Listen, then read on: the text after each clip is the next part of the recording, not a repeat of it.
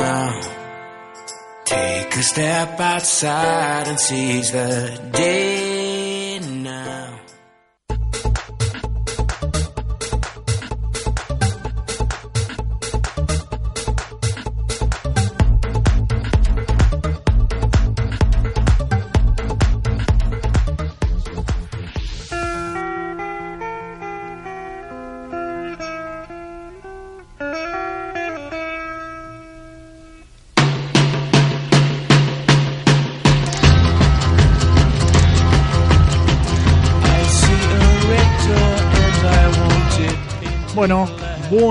estamos acá en Impacto Económico en este viernes 25 de octubre de 2019.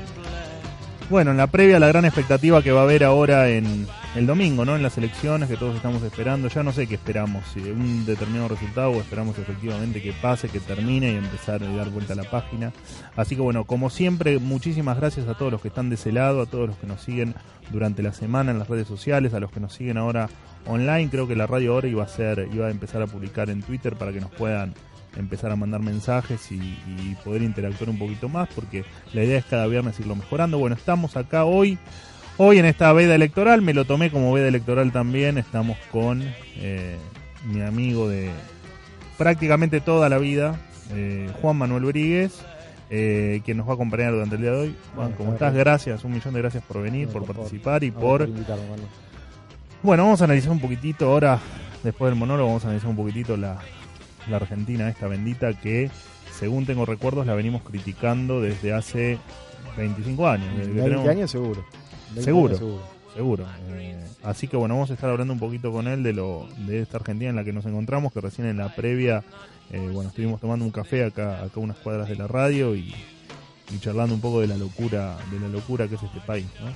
Así que bueno, eh, vamos a hablar un poco de eso, como digo, gracias a todos, gracias Rubia que está siempre del otro lado aguantándome, eh, del otro lado en el horario de radio y fuera del horario de la radio, así que eh, un besote enorme, enorme para vos que siempre estás ahí empujando. Eh, saludos a, Luis, bueno, hoy a Juan- siempre agradezco y saludo a Juan Manuel y a Luis. Hoy Luis no está, ojalá algún día se prenda también a, este análisis de café que hacemos acá en la radio todos los viernes y que se sume. Vive en La Plata y, y atiende un comercio, lo cual es un poco más complicado que, para venir acá. Eh, y bueno, y como siempre a todos ustedes que están del otro lado y que hacen primero que esto sea posible y después que las ideas de la libertad sean eh, cada vez más difundidas. Y hoy, eh, como digo yo siempre, hoy nuestro rol fundamental es la tarea de comunicar, de comunicar qué es la libertad y qué es la opresión estatal y cómo poder salir adelante. Me parece que es una tarea, o que es la tarea que hoy, que hoy nos toca. Así que bueno, voy a empezar con... Ahí me están diciendo que se escucha un poco bajo el micrófono de Juan Manuel. Ahora vamos a ver si lo podemos si lo podemos mejorar. Eh, bueno, esperen que pongo a grabar, como hago siempre. Vamos a arrancar con el monólogo del día de hoy. Y la verdad es que difícil. Ahí se me voló. Detené. Esperen que se me tuve un pequeño. Se me voló el. Ahí está. Esperen. Ahí vamos otra vez. Es el vivo, es el vivo, no se preocupen. Ahí está. Bien, bueno, ahora sí. Vamos otra vez. Ahí está. Bueno, vamos a poner otra vez y vamos a intentar. Ahí está. Bueno, ahora sí, arrancamos con el monólogo, con el monólogo del día de hoy. Eh, bueno, eh, imposible evitar comentar el tema de Chile, ¿no? E imposible imposible evitar el análisis de quienes salieron a cuestionar el modelo chileno. Y la verdad es que cuando uno se pone a analizar quiénes salieron a cuestionar el modelo chileno, uno se encuentra con que en general toda la izquierda argentina salió eh, a defenestrar lo hecho por Chile. Yo les voy a aclarar algunas cositas de Chile. Eh, que nunca nadie dijo que es un modelo perfecto, que esté perfecto Chile. Nunca nadie lo di nunca nadie dijo eso. Siempre dijimos que estaba muchísimo mejor que Argentina, muchísimo mejor encaminada que Argentina y muchísimo mejor que, eh, que todo el resto de Latinoamérica. Les voy a, dar dos o tres datos simplemente para tirar, tirar el, el- mito de, de- del neoliberalismo chileno de- o del fracaso del neoliberalismo chileno. Primero, Chile hace 30 años tenía un medido, en- bajo su propia medición, cerca de un 40% de pobreza y tiene menos de 10. Argentina, bajo su propia medición, hace 40 años tenía un 5% de pobreza y tiene casi un 40%. Por lo tanto, claramente que los caminos se han, han sido contrapuestos, ¿no? Mientras que Chile arrancó de un piso muy bajo, Argentina arrancó de un techo muy alto. Y la verdad es que hoy Argentina está en un piso y Chile está en un cada vez más cerca de un techo. Así que en términos de pobreza, lo que ha hecho Chile es innegable. Ahora después dicen, bueno, pero en realidad la verdad que el costo de los servicios, bueno, también les voy a contar del costo de los servicios. En los últimos 10 años, el salario mínimo vital y lo que acá sería el salario mínimo vital y móvil, el salario mínimo chileno, le ganó a la inflación, o sea, en términos reales, le ganó primero a la tarifa del transporte, le ganó, eh, puntualmente la del subte, que han incendiado subtes, bueno, o que en tal caso eh, la, la, gota que rebalsó todo esto fueron 5 centavos de dólar, 5 centavos de dólar que aumentó el subte. En los últimos 10 años el poder adquisitivo aumentó más el salario mínimo chileno que lo que aumentó el subte. También aumentó más el salario mínimo chileno en relación a todos los servicios de energía y de agua pero también aumentó más el salario mínimo en relación a la canasta básica. O sea que la. Y además de todo eso, mientras que hace 10 años la clase media chilena equivalía o, correspondía, o la clase media estaba conformada por el 42-43% de la población, hoy el 65% de la población chilena pertenece a la clase media. Pero como si eso fuera poco, señores de izquierda, me hablan de desigualdad. Yo les voy a contar algo de la desigualdad. Si yo gano 100 dólares, que hoy en Argentina serían unos, bueno, ya no sabemos, pero unos... 6.400. 6.400, 6.500 pesos. Y acá mi amigo Juan Manuel cobraría 200 dólares, cobraría 27.000 pesos. Ahora, si yo cobraría 1.000 dólares y mi amigo Juan Manuel cobraría 100.000 dólares por mes, los dos seríamos más ricos, sin embargo la desigualdad entre nosotros sería muchísimo más. Entonces el índice de desigualdad no sirve para nada, señores. Lo importante no es la desigualdad. Lo importante, ¿saben lo que es? Lo importante es la pobreza. Lo importante es que todos salgamos de la pobreza. ¿Qué me importa a mí si Bill Gates, si Mark Zuckerberg o si Larry Page tienen 100 o 200 mil millones de dólares. A mí qué me importa, a mí lo que me importa es que el resto de la gente no sea pobre. ¿Se entiende? Y señores de izquierda, les aclaro, señores de izquierda y los que no son de izquierda que también han criticado el modelo chileno, les aclaro algo, en Argentina prácticamente 4 de cada 10 argentinos son pobres. 5 de cada 10 chicos son pobres y un poquito más. Tenemos más chicos pobres que no pobres en la Argentina, menores de 15 años. Y osaron eh, cuestionar el modelo chileno que lo único que hizo fue sacar gente de la pobreza, bueno, yo me llamaría, si fuese ustedes, me llamaría, me llamaría realmente a la reflexión, ¿no? Y eh, la verdad es que nos volvimos unos expertos en criticar o alabar el resto de los países del mundo. Criticamos Chile, alabamos porque creemos que son socialistas los países nórdicos, cuestionamos Ecuador, nos ponemos a opinar de Bolivia, del robo que hizo Evo Morales, algunos políticos defienden Venezuela. O sea, estamos en Argentina que hace algunos años condecorábamos a Maduro. Condecorábamos a Maduro con el galardón más importante que se le puede dar a un presidente. Lo condecorábamos. Después se la sacábamos en este gobierno, le quitamos la condecoración, pero me parece que antes de cuestionar modelos que han sacado a la gente de la pobreza y modelos que son serios, que tienen un montón de falencias, Chile en los últimos 10 años también aumentó un 50% el gasto público, aumentó el Estado. Claramente que tiene problemas. Nadie está diciendo que Chile no tiene problemas. Lo que digo guarda que los problemas de Chile no son causantes, los causantes de los problemas chilenos no son el liberalismo, no son las ideas de libertad, no es el libre mercado, no es el comercio con el mundo. No, no, no, no es eso. Es otro montón de cosas que... Y aparte, seamos francos, miren, yo veía cómo incendiaban cómo incendiaban locales, cómo incendiaban autos, cómo le tiraban piedras entre a la gente común. No hay un solo ser humano en el mundo que tenga hambre, que tenga necesidades y que le vaya a prender fuego y que le vaya a romper los bienes a otro laburante. Eso no pasa. Cuando pasa eso, como pasó en Chile, que prenden fuego una farmacia, que prenden fuego un almacén, un supermercado, un kiosco, están lastimando a los que menos tienen. ¿Se entiende? Entonces, cuando pasa eso, hay una motivación política. Después, no sé si es el Grupo Puebla, el Foro de Sao Paulo, quien sea. Pero que hay una motivación política, la hay. Y este problema, este tipo de problemas, cuando hay un problema de esta índole que está motivado políticamente, se soluciona desde, la, desde las instituciones. También veía el, el videito ese que pasaron de que al principio pensé que era cierto, después tuve que, que corregirme en mi idea de los gendarmes chilenos llevándose eh, unos LCDs en el baúl del auto. No, estaban protegiendo los pocos LCDs que no se habían robado, que no se habían robado los delincuentes, los estaban protegiendo y los estaban guardando en el auto y los depositaron todos en el juzgado que correspondía ahí en, en Chile. Eh, no me acuerdo en qué ciudad era. A lo que hay que apoyar es a Piñera, porque soy el presidente, ¿no? Podría ser cualquier otro y hay que apoyar lo que apoyan las instituciones y esto se debe, se debe resolver desde las instituciones. Y para eso las fuerzas hay que apoyar a las fuerzas de seguridad, como hacen buena parte de la gente que está en Chile. Buena parte de la gente que está en Chile apoya a las fuerzas de seguridad. Y saben que las fuerzas de seguridad están de su lado. Y es lo que debería pasar en un país del mundo, ¿no? Que la gente esté del lado de las fuerzas de seguridad. Así que bueno, tema de Chile, terminémosla con el tema de Chile. Bastantes problemas tenemos nosotros. Miren, nosotros tenemos 4 de cada 10 argentinos pobres, 2, 5 de cada, o si, si, quieren un dato más preciso, 524 de cada 1000 chicos pobres, menores de 15 años. Tenemos una inflación que recién hablábamos antes de empezar el programa, no sabemos qué va a pasar el lunes, no sabemos si va a, va a haber productos el lunes. Un dólar que no, lo, no sabemos para dónde va, de hecho ni sabemos si va a haber feriado bancario o no, o feriado cambiario o no el lunes. Está al borde de la desaparición nuestra moneda.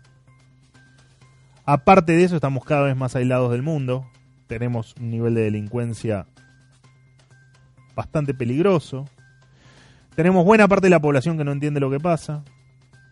Va a volver a, probablemente vuelva a gobernar quienes vaciaron el ANSES, quienes tienen están más sospechosos de corrupción en toda la historia de la, de la política argentina, quienes se dilapidaron el superávit energético, quienes se dilapidaron 100 mil millones de dólares en subsidios energéticos y rompieron el sistema energético, quienes vaciaron el Banco Central, quienes destrozaron las estadísticas que todavía hoy eh, se están recomponiendo, hoy el INDEC funciona muy bien, pero han hecho un desastre esa gente va a volver a gobernar o probablemente vuelva a gobernar. Y si no son ellos, serán los que económicamente no supieron, realmente no supieron qué hacer. Y que han colaborado a que la pobreza aumente, la desocupación aumente, que la inflación aumente y que seamos un país completamente inhóspito para el resto del mundo. Los que nos ven no nos entienden. Hace 8 o 9 años que la Argentina no crece.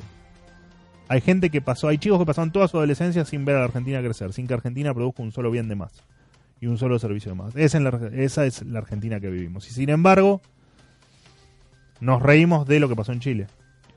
Bueno, la verdad es que me parece que es eh, que tenemos que llamarnos a la reflexión.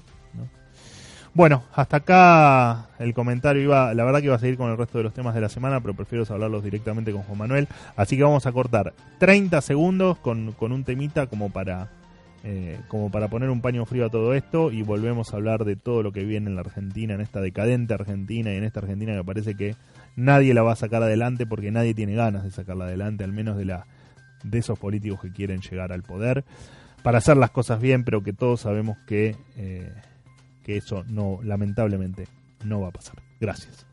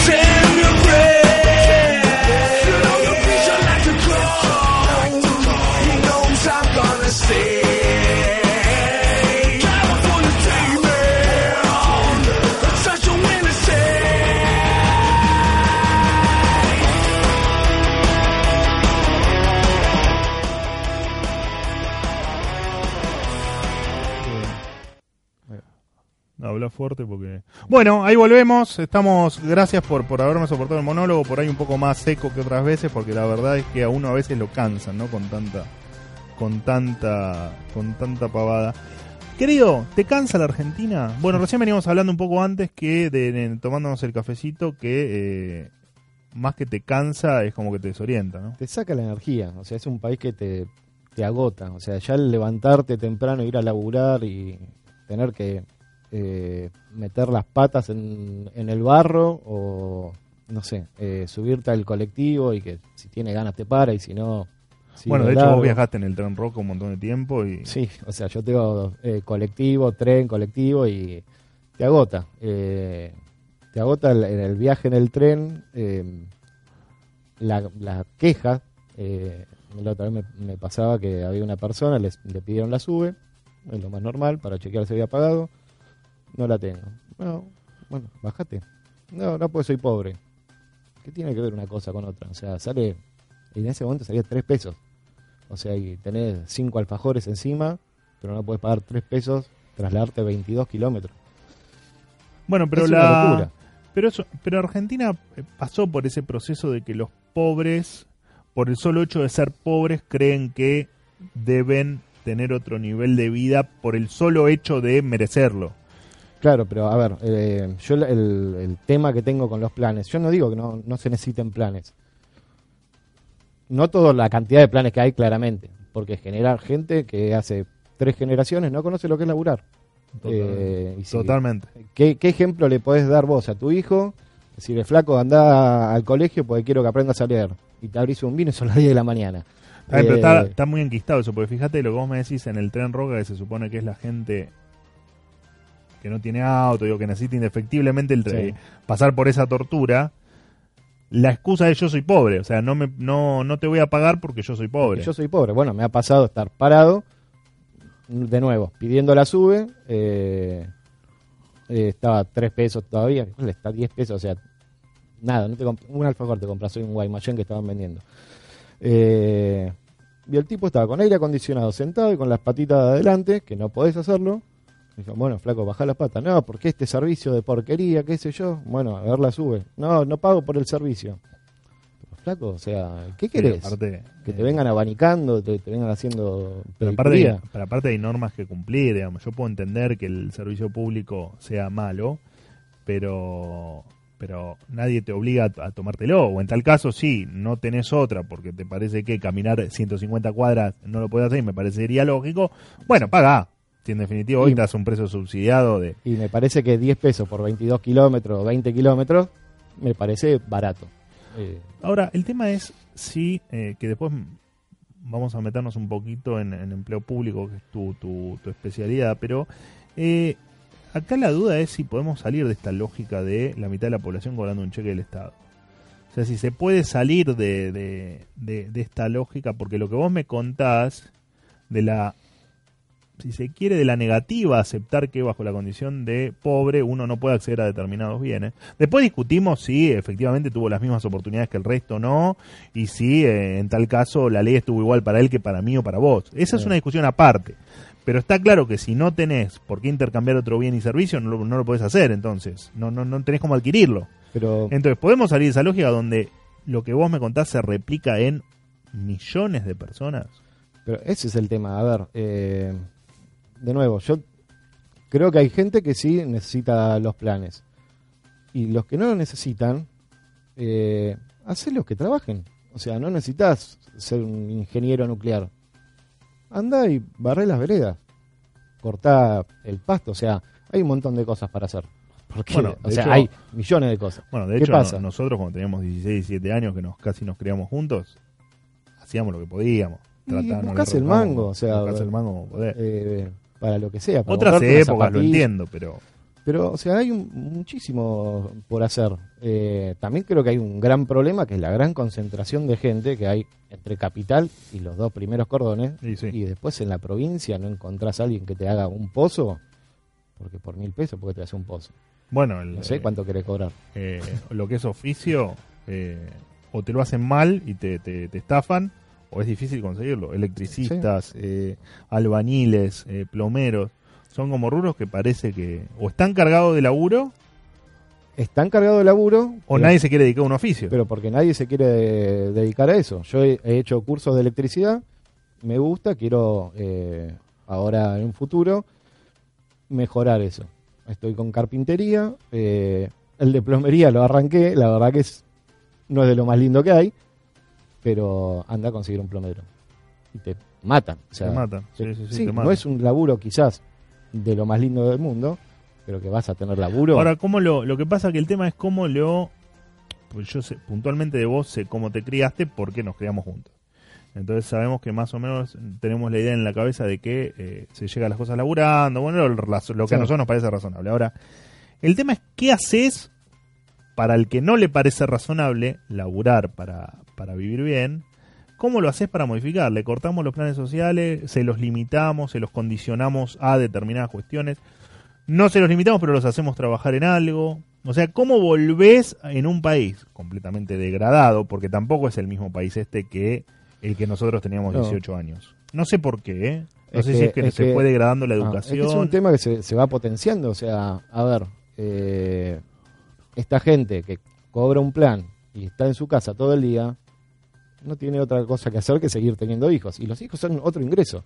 Pues esta discusión yo la tuve con varios compañeros en su momento y me decían, no, pero a vos te parece que tienen hijos por la plata, porque un hijo te sale carísimo. Pero porque vos a tu hijo lo vas a cuidar. Sí, o sea, sí, tener un hijo te sale carísimo. Si le das todo Sí, lo que vos bajo- querés darle. es cierto, es cierto. Bajo Ahora, nuestra... Si vos, el pibe anda por ahí girando y no te importa, te sale cero pesos, es todo un ingreso. Eh, ¿Le tenés que dar de comer? Sí, lo mandás a un comedor. Eh, ¿Lo tenés que educar? Lo mandás a la escuela pública. Y Claro, ahora a mí lo que me, lo que me Todo de preocupa, arriba. a mí siempre me preocupa lo mismo, ¿no? Pero la, la descripción que vos haces, y hay algo que sí era diferente de cuando nosotros éramos chicos, que es el nivel de pobreza y marginalidad. La, la, la droga que hay hoy en la calle no, sí. no estaba cuando estábamos nosotros. O al menos en los círculos donde nosotros nos movíamos, y yo eh, no la veías. no la veía y cuando la empecé a ver eran contadísimos los casos de la gente y era como No, no, a- marginales, la gente que Y, a- consumía. y aparte Ahora es salí- feo decirlo, pero era una droga no tan dañina como es hoy el Paco que te arruina No, la cabeza. Paco- o sea que hoy te- tenés a la gente quemada, le, tenés la cabeza de la gente completamente quemada. Tenés peor educación y tenés más pobreza. Entonces digo, en esa coyuntura, ¿es viable? Y, perdóname, y 50% de los pibes pobres, o sea que te van a crecer y que vos eso lo transporás dentro de 20 años o 30 años y de mínima arrancaste con un piso de 50-60% de pobres. Digo, ¿lo cambiamos ahora o no cambiamos más? Ahora, el tema es, ¿qué hacemos? O sea, ¿seguimos comunicando y seguimos machacando a la gente y con eso alcanza? ¿O efectivamente hay que decir, bueno, muchachos, acá mano dura con tema planes, los planes duran tres meses, o duran seis meses, duran un año? O no sé. con una capacitación. Eh, yo te doy el plan, seis meses con una capacitación. ¿Qué querés hacer? Herrería, plomería, electricidad. Oficios hay millones y te cuesta horrores conseguir a alguien que te diga, voy el lunes y el lunes venga. Viene cuando puede, cuando quiere, si quiere. Eh, pintar, o sea, hoy pedís pintar tu casa y te pasan como si fuese bueno, 60 mil pesos. Perdón, No, no. es un laburo de dos días, tres días. A ver, eh, es un laburo que, a ver, cualquiera puede hacer y la comodidad se paga. Eso es algo que eh, la gente tiene que tener en claro que la comodidad se paga. Por supuesto. Eh, todo, como todo. Claro, vos querés pedir, querés comer pizza, pedís una pizza por teléfono y pedís un, de estas aplicaciones que te la envían y te va a salir más caro que ir a comprar un kilo de harina y ponerte a amasar. Totalmente. Ahora, después no me digas, no llego a fin de mes. ¿Y por qué? Y si no podés vivir así. La otra vez fui a una, una cadena, estaba en un shopping y mi mujer quería comer una hamburguesa, qué sé yo. Me, me impactó el número, o sea, de dos hamburguesas. Eh, con eso, yo el día anterior, con menos plata que eso, había comprado un kilo de carne, había comprado chorizo, bondiola y creo que dos pechugas de pollo. Un asadazo. toma. Sí, y me- eh, dos hamburguesas me costaron más caro. Es una locura. Sí, y ahora, que esa gente el- vive comiendo ahí. O sea, Sí, sí, sí, sí, sí, sí, terrible. Ahora, el para irnos metiendo un poquito en tema de, de empleo público, Vos fuiste, el, el- eh, sí fuiste, de hecho, eh, fuiste empleado público de la vieja escuela, pues yo creo que en el empleo público hay dos escuelas. Está la, la- el empleo público tradicional y está el empleo público kirchnerista. O sea, el empleo público que se creó no desde el 2003, pero sí desde el 2007, Sí, 2008. no sé si Kirchner, siempre hubo empleo público con, como digamos, bueno, tengo un ingreso con y no politiquería metida. Sí, Sí. un amigo de Ahora, en ese considera en, en números, digamos, lo- el empleo público a nivel nacional, provincial y municipal aumentó más o menos en un millón y medio de puestos en los últimos 15 años. A 100 mil puestos por año, por ponerle un, un- un número redondo. sí. ¿Eso que es un plan social?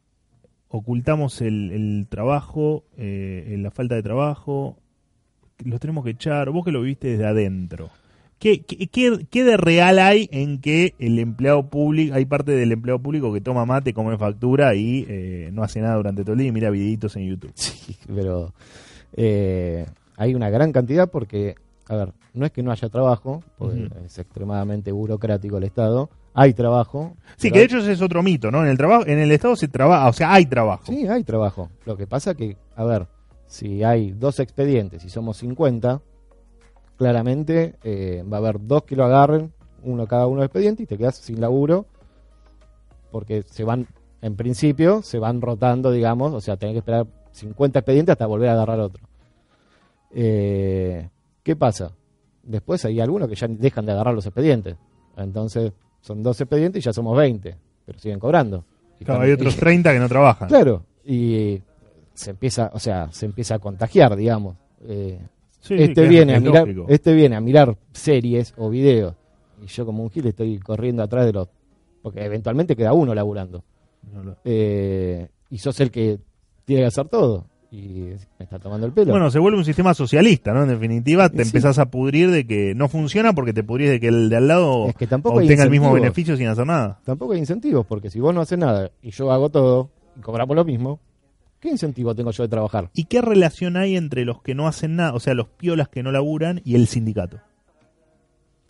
No necesariamente hay una, una vinculación con, con los sindicatos. Los sindicatos eh, buscan asociar la mayor cantidad de gente y si te tienen que defender, por- si estás en el sindicato te defienden. A mí me pasó muchas veces, yo nunca quise estar en el sindicato y en un momento hubo despidos, qué sé yo. eh, yo siempre decía, o sea, yo me defiendo laburando día a día. O sea, me vienen a decir, no hiciste esto, bueno, lo charlamos.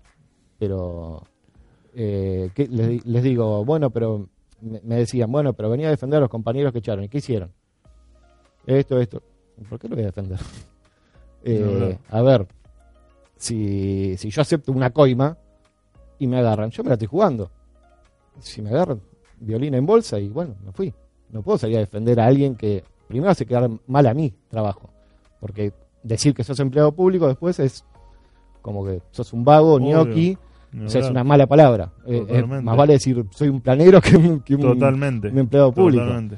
Eh, entonces, eh, volviendo al, al tema de los despidos, yo le- les retrucaba, ¿y qué pasa si a mí me despiden? ¿Ustedes me van a salir a defender? No, porque no estás afiliado. Mm. Claro. Sí, sí, es un... Aparte, o sea, yo me defiendo día a día con mi laburo. El día que no les guste, bueno, veré si me cambio de área o no. Ahora, contame un poquitito, porque yo lo sé, no lo contaste, pero yo lo sé que un día pateaste el tablero no hace mucho tiempo y dijiste, chao, esto se terminó después de dos décadas, no sé. ¿Qué pasó ahí? eh, ¿Qué, qué, qué te hizo en la no. cabeza? ¿Cuál fue el, el- el- el pensamiento? Porque, a ver, el, el empleo público tiene algunas particularidades que son fabulosas. Digo, tenés, eh, de- en términos del empleado, ¿no? Tenés más días de vacaciones que el empleo privado. sí. Eh, tenés, eh, aparte de eso, tenés alguna flexibilidad, tal vez horaria un poco mayor. Bastante. eh, o bastante, eh, y aparte una estabilidad laboral que es raro que, que te quiten del medio así porque sí, al menos si no sos contratado, ¿no? si estás en planta permanente o temporaria. Po- ¿Qué fue lo que te hizo clic en la cabeza que dijiste, bueno, no, esto no? Eh, bueno, en parte fue esto de ser- sentirme el gil que tiene que hacer el laburo de- del resto y el resto mirando video de YouTube. O sea que encima eras el que laburaba. Claro. Eh, entonces dije, pará. O sea, bueno, vamos a, a ver. Me pueden, o sea, puedo tener algún tipo de beneficio, o sea, me pueden dar, no sé, horas extras, algo, algo más. o Estoy laburando por cuatro y soy el único Gil que labura y encima no, no tengo ningún beneficio. Eh, pasó, o sea, estuve un año y medio casi en esa situación y siempre me decían no hay plata, no hay plata, no hay plata. Pasé, se había creado una, una especie de oficina ad hoc en la que eh, tenía un jefe y éramos cinco eh, empleados. Cuando me fui, tenía cinco jefes que claramente ganaban tres veces lo que yo ganaba Sí, y éramos dos empleados. Que en general son los puestos políticos. Claro. eh, entonces, y, y un día me, me, me pasó, yo estaba llegando tarde y me estaban llamando. Ta- Tenía tres de los cinco jefes que tenían que sacar un expediente urgente y no sabían dónde estaba. Y, Pero porque no están interiorizados. O sea, estuve, encima el otro muchacho se había ido de, de vacaciones, estuve haciendo todo el inventario, todos los expedientes. Cuando llego me estaban haciendo pedazos el inventario, o sea, eh, abrían Claro. las cajas y sacaban y mandaban expediente para cualquier lado. Sí, o sea, ¿me está tomando el pelo? Eh, y ahí le dije, bueno, o me, me- me acomodan o me voy. Eh, y arréglense. Eh, y también otra de las cosas, hace un par de años falleció mi madre, trabajó mucho tiempo de- desde la vuelta de la democracia, fue empleada pública hasta que se jubiló. Este, y cuando se jubiló, no, no encontró qué hacer de su vida. Porque eh, no, no tuvo tiempo, ella laburaba a la mañana eh, en el privado y a la tarde eh, en lo público. Eh, Que eso aparte ya no existe, el no que existe, alguien trabaja en el Estado y en el sector privado para salir adelante. Eso es, no, es, ciencia ficción. Eh, y nada, y cuando falleció, o sea, como que me, me cayó la ficha, y digo, o sea, voy a cumplir, estoy cerca de los 40 años, me faltan 25 o 30 años, porque yo creo que nos vamos a jubilar a los 70 nosotros, y que no te, va, Eh, no te va a servir para nada igual. 30 años eh, para jubilarme con el sueldo que, que tenía, no me iba a alcanzar porque en, en- en el paralelo entre que tomo la decisión, qué sé yo, jubilaron al padre, un amigo, eh, un compañero del, del trabajo, que en el mismo lugar. Y cobraba la mínima. Y el hijo ayudándolo porque, digo, me faltan 30 años de estar acá viviendo con estos parásitos para los 70 años tener que salir a aprender un oficio o hacer algo de mi vida o aprender a trabajar de otra cosa. Lo puedo- aparte te sentís un improductivo vos, o sea, es una cuestión personal. es que te quema la cabeza, yo te digo, o sea, eh, a mí me gusta el tema de los oficios, el- o sea, me gusta hacer cosas con las manos, eh, carpintería, electricidad, ayudar a, a arreglar, o sea, me, me pasa que a veces me peleo con mi tía, que me presta un departamento en la costa cada tanto, y yo voy y empiezo a arreglar cosas que para mí, eh, no sé, Sí, como parte de tu motivación, va. de- pero me, gusta hacerlo, no es que es un- una carga. Eh, entonces dije, ¿y si esto me gusta hacerlo? Lo otro no. Lo otro, no, o sea, no es que ganaba una fortuna Claro. como para decir, Lo bueno, que pasa que el tema es, viendo que el, el empleo público es algo que hay que solucionar, o sea, el tamaño del Estado es algo que hay que solucionar, el tema es qué de tu vida hizo que después de casi 40 años te hayan llevado a tomar esa decisión, porque digo, bueno, con el resto de la gente que no toma la decisión que tomaste vos, decir, bueno, me voy al sector privado, no sé a qué, o tal vez sí sé a qué, pero es para salir adelante, para ser más productivo, para ganar más guita, para tener un futuro mejor. ¿Tenés idea o podés relacionar si fue un tema de que te educaron de determinada manera, si, eh, no sé, te obligaron a trabajar desde chico? ¿Cuál fue? ¿Hubo algún clic ahí que vos digas, bueno, esto la verdad es que me detonó en la decisión 20 años después?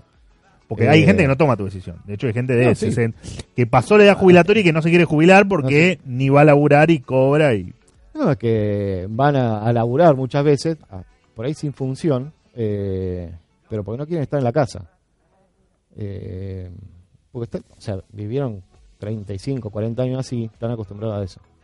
Bueno, pero vos, Eh, en, en yo- algún punto del acostumbramiento, vos por ahí también lo tenías y sin embargo un día pateaste el tablero. es que va en cada uno el querer crecer o a ver, o sea, yo sinceramente me, me cuestionaba, eh, digo, si sigo dos años más acá, así como estoy, o sea, me, me agarro una depresión y me pongo un corchazo, o sea, porque es deprimente, o sea, no, el, el querer hacer algo y que te pongan, bueno, es como es el país, que si querés hacer algo, piedras en todos lados, Eh, y sos el, el disruptivo porque querés trabajar. O sea, Sí, sí, de hecho, es. es a es- mí me, me molestaba estar una hora y media desde mi casa hasta el trabajo para venir a hacer nada. Y que cuando quiero hacer algo me digan, no, no, eso no, porque hay... No, de hecho, lo que decís es lógico. Lo que pasa es que estamos en un país tan bizarro que eh, eh, sos como el caso a- el caso de estudio. Digamos, ver por qué te quisiste ir al sector privado a ganar más guita. digamos, un delirio. Es que es, un- eh, es esa comodidad que te da el, el empleo público, que, a ver, tenés todas las flexibilidades del mundo, y más también. Eh, ¿Son justas esas flexibilidades? Eh, o sea, cuando vos estabas con esa, ¿te parecía justo? O... no, a mí lo que me parecía, eh, a ver, porque está hecha, la- hecha la ley, hecha la trampa, o sea, en el ministerio que yo estaba había eh, los datos biométricos, tenías huella, digamos. Y había algunos sectores que no... A ver, tenías un anexo y después estaba el edificio principal. En el edificio principal tenías cajero, kiosco, comedor, cochera, todo. O sea, entrabas y te ibas a dormir ocho horas a tu en algún lado en la oficina, salías y cobrabas el presentismo. Yo, en mi edificio, tenía que salir para ir a comprar comida, para comprar, no sé, ir al cajero, eh, cualquier cosa. Sí, sí, cualquier un kiosco, co- al kiosco, un a un kiosco, sí. chicle y pe- perdías banda horaria. Cuando perdés esa banda horaria, no te pagan el presentismo. ¿Pero por qué? O poneme sí. un kiosco acá adentro y un cajero acá adentro, eh, aparte por un minuto, no te pagan el presentismo. Es una locura. Y hay en, el, en términos de empleo público, hay el, eh, o sea, nota, no, vos que viviste varios cambios de gobierno, incluso dentro del kirchnerismo, o sea, Sí. el, el cambio de Néstor a Cristina, después el cambio de Cristina a Cristina, después Cristina a Macri, internamente, ¿hay cambios en lo en cómo vos te sentías como empleado, en la productividad, en el... ¿Cambia algo o es siempre lo mismo? Es el día de la marmota en el empleo público. Y es medio como la- el día de Es el día de la marmota, ¿no? Sí. Eh, me pasó en un momento que eh, yo estaba en una parte de, de registros y hicieron una, una resolución en la que prorrogaban todos los registros seis meses. No tengo nada que hacer. O sea, si yo, Claro. eh, yo lo que Sí, hago sí, la- te, la- te dieron seis meses de licencia paga. Claro, pero tenés que estar ahí. Eh, Claro.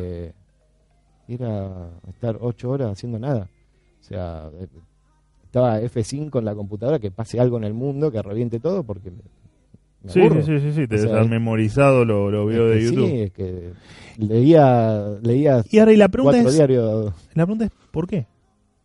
Porque en definitiva, o- hoy lo, hablaba- lo hablábamos con el tema de los que cobran planes, ¿no? El planero, a lo que se denomina planero, que es el que tiene el plan por el mero hecho de cobrar plata sin hacer nada, eh, y sin ganas de cambiarlo, eh, bueno, uno diría, bueno, hay que darle un oficio, ponerlo a trabajar, o ponerlo a que, no sé, corte el pasto en una plaza.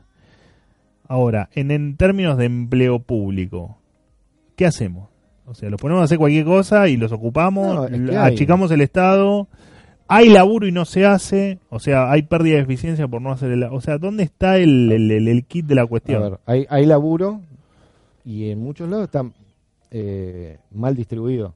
Por ejemplo, ya te digo, estaba en registros. En registros había 50 personas controlando papeles. Que aparte ahora es todo online. O sea, sí, eh, sí, sí, sí, sí. ya- pues antes sí, por ahí te venía un choclo así de. eh, tenés que controlarlo. Eh, había 50 personas controlando esos papeles y 5 recorriendo que realmente exista el país.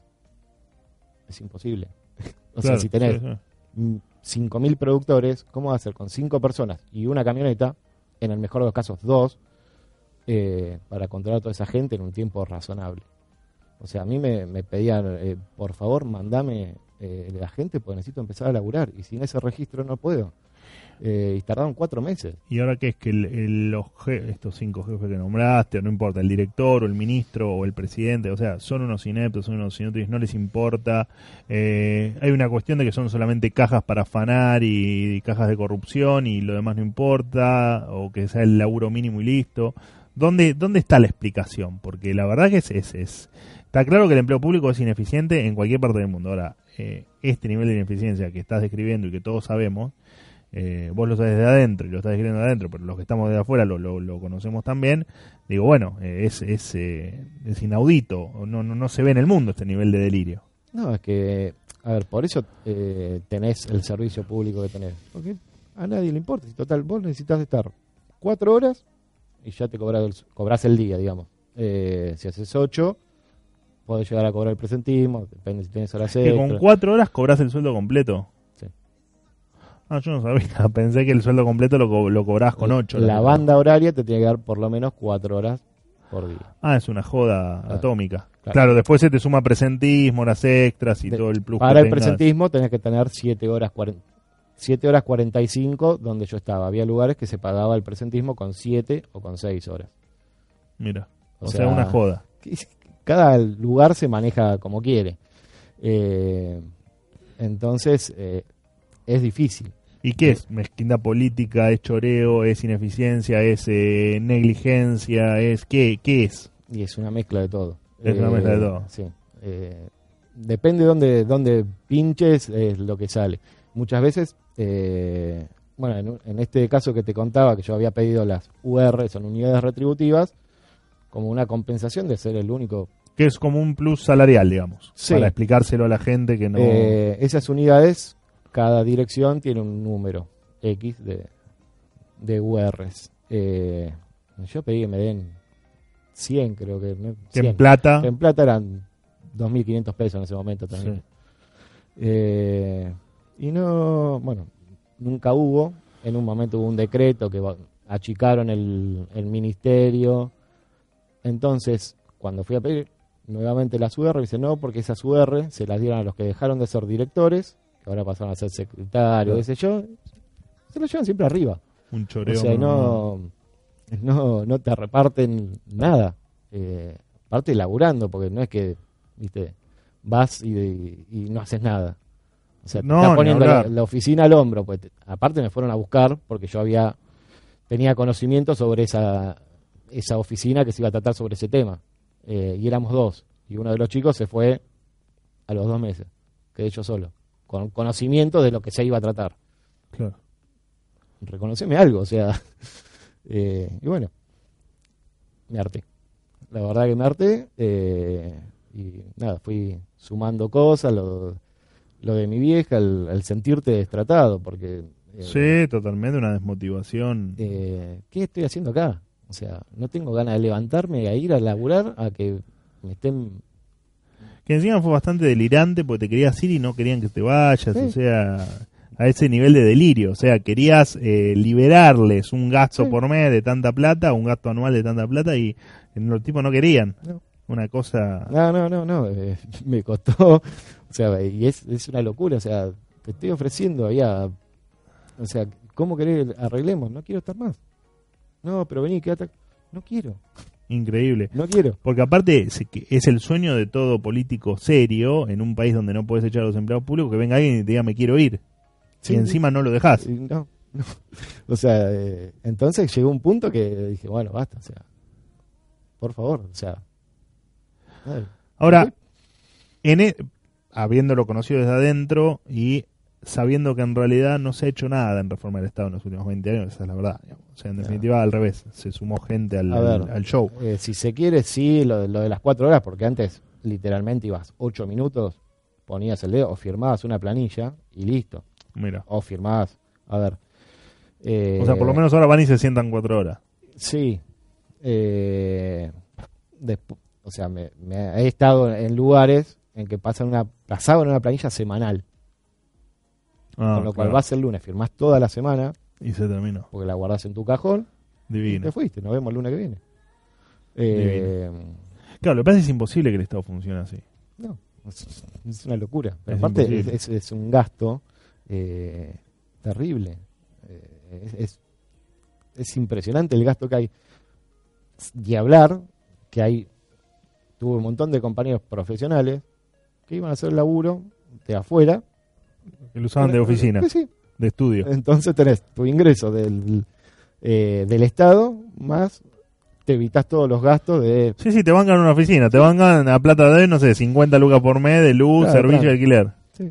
eh, Claro, es un, es un delirio, ¿no? Eh, Este país es gente un durmiendo, o sea, literalmente durmiendo, roncando. O sea, no- un día te podés, podés estar cansado, qué sé yo. Todos los días. eh, Claro, increíble. No, no, él se- la verdad que este país es, Es, es increíble. Lo- pero lo más increíble es que nadie lo pueda, nadie lo pueda solucionar. Ahora, Y te, tenés que ofrecerle algo para, que- o sea, puede- a ver, ofrecían, estaban ofreciendo retiros voluntarios a la gente que está en edad de jubilarse.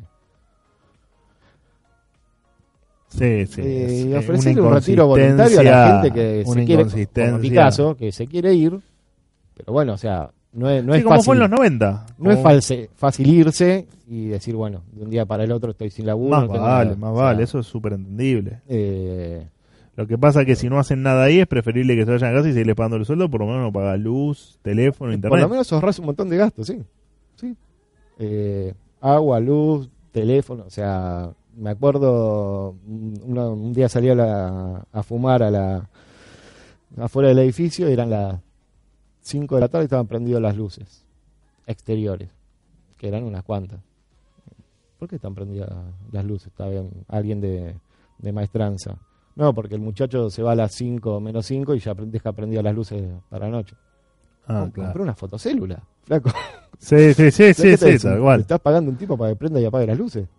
Claro, es genial, Eh, es genial, es una locura. es realmente genial. Es- es un Y ahora en, en esta en este delirio público, eh, primero, ¿qué pensás del domingo? ¿Qué pensás que va a pasar? ¿Pensás que se van a repetir los resultados? ¿Pensás que... Porque vos cuando hablas de empleo público me da la sensación que eras consciente que del otro lado hay un tipo que paga impuestos y te paga el sueldo. Sí, totalmente. O sea, Que eh, supongo que no todo el mundo era consciente de eso.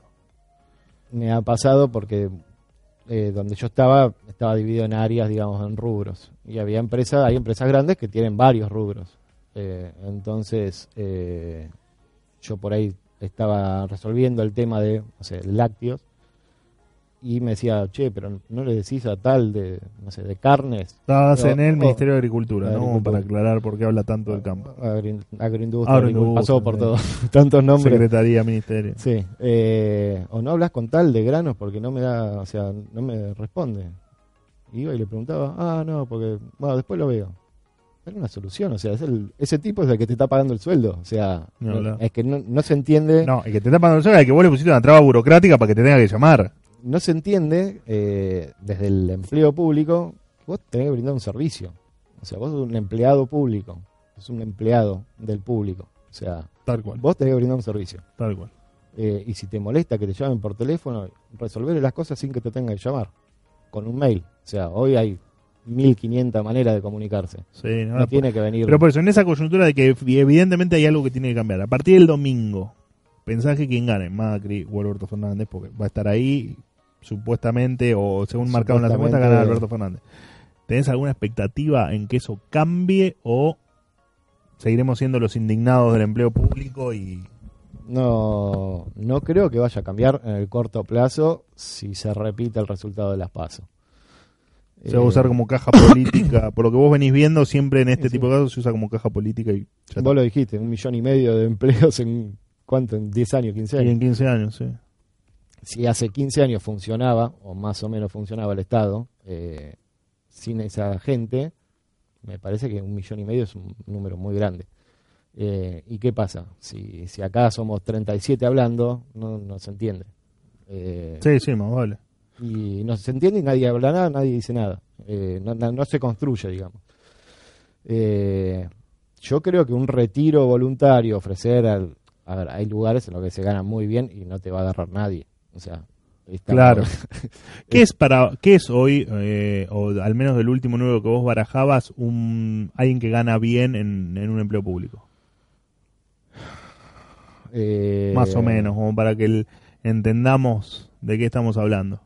Y eh, ganar bien en un empleo público son 60 mil pesos. Hay de esos empleos públicos. Sí, un montón. O sea que ganan el doble o el triple que un empleo de comercio. O sea, el yo con casi 18 años de antigüedad estaba en 26 mil pesos. ¿Y el de 60 qué hace que cobra 60? Depende de dónde estés. Eh, Ah, O sea que Eh, iguales eh, tareas, diferentes sueldos. No, no, no. En el, eh, es que si bien todos están bajo el escalafón CINEP, hay algunas eh, diferencias dependiendo en qué ministerio estés. Ministerio de Agroindustria, Agricultura, ya ni, sé cómo se llama, era de los más cascoteados, de los menos eh, prolíficos económicamente. Hay otros ministerios en el que O sea, son como empresas independientes. sí, sí, cada cual tiene su regulación o Mirá. sus plus o sus extras, si estás en seguridad. Ahora, y la gente, lo que me, me, me, me inquieta es porque si vos me decís que ganan 60 mil pesos es porque hoy siguen ganando 60 mil pesos, entonces, Y hoy ganando o más. Digo, ¿y a ¿qué hacen? ¿A qué se dedican? Es ¿Qué que, tienen? A ver, AFIP tiene 15.000 empleados. solo. sí, y no sé si un poco más, ¿eh? Y AFIP creo que un sueldo bastante bajo es 60. Sí, sí, sí. piso. Yo una vez eh, tuiteé sobre la, los sueldos de AFIP, eran sueldos monstruosos.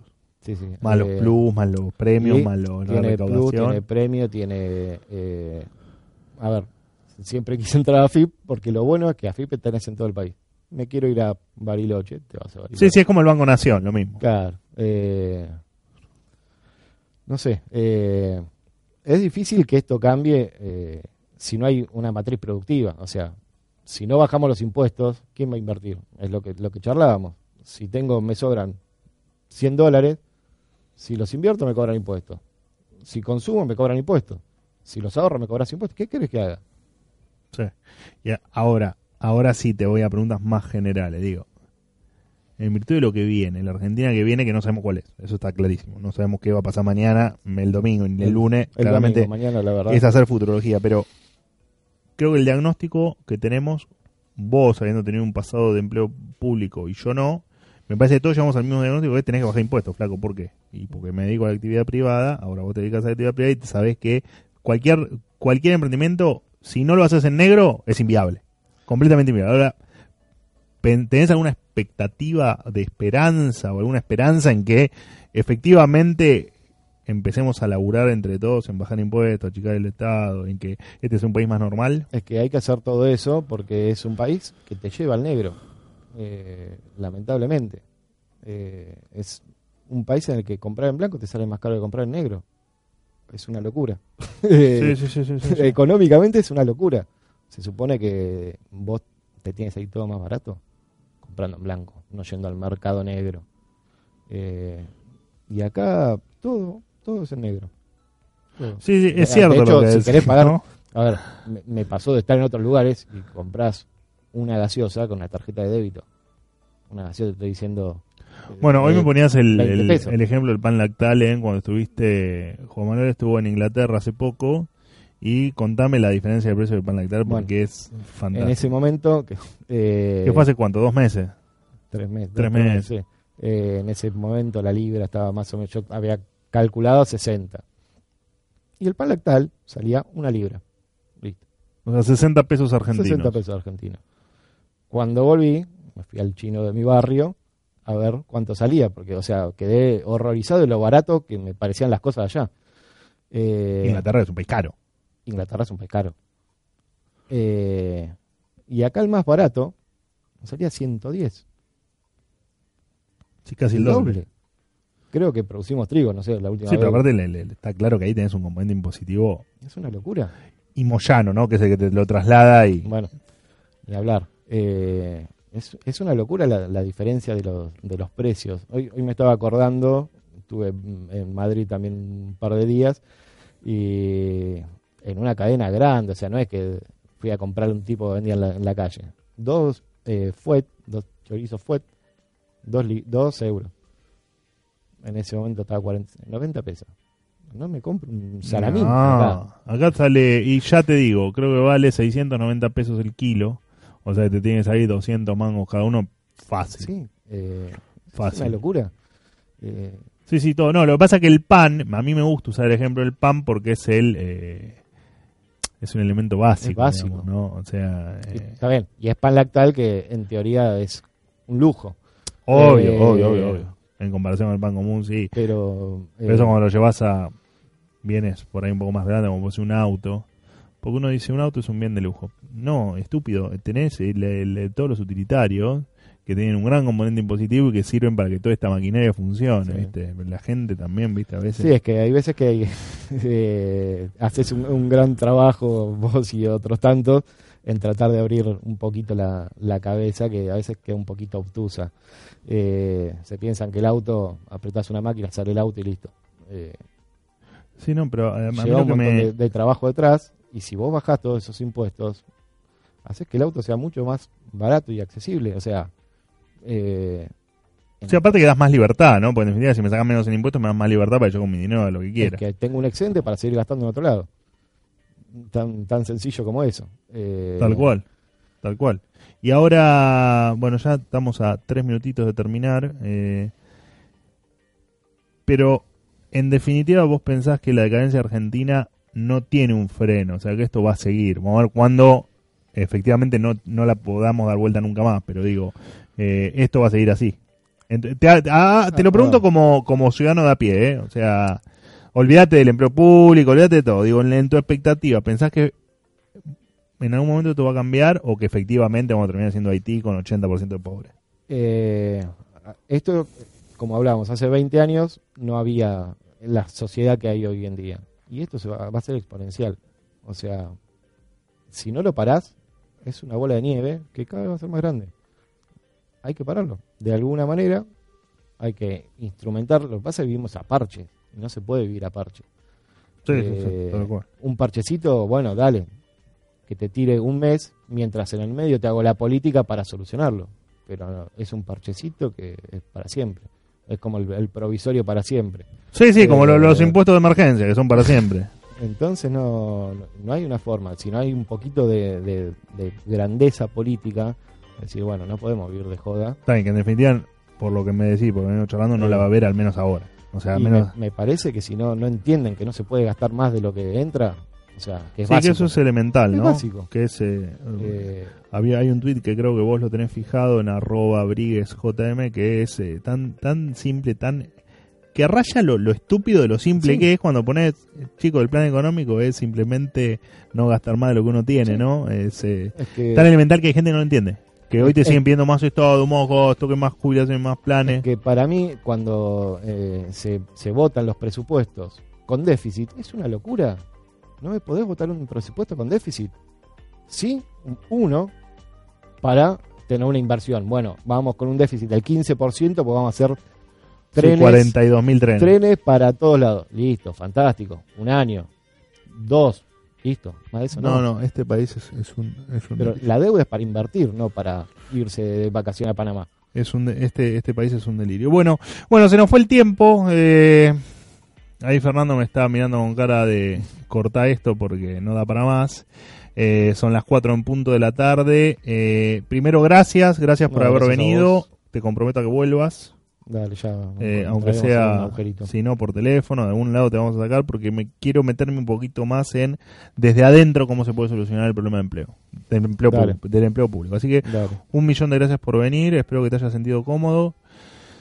En lo que respecta a este programa, nos vemos el viernes que viene, eh, nos vemos y nos escuchamos. Saludos a todos los que estuvieron en línea, saludos a los que nos van a escuchar en la semana, después yo subo los links y, y bueno, se empieza a viralizar en las redes, en las diferentes redes sociales. Un abrazo para todos y eh, un beso grande para vos, Rubia, y un, eh, y un abrazo grande para todos los que están ahí del otro lado, eh, en un programa que hoy fue distinto y que esperemos, eh, vamos a tratar a partir del programa que viene de empezar a tener interacción con lo que nos están escuchando en vivo. Eh, ahí Fernando se va a encargar de la logística.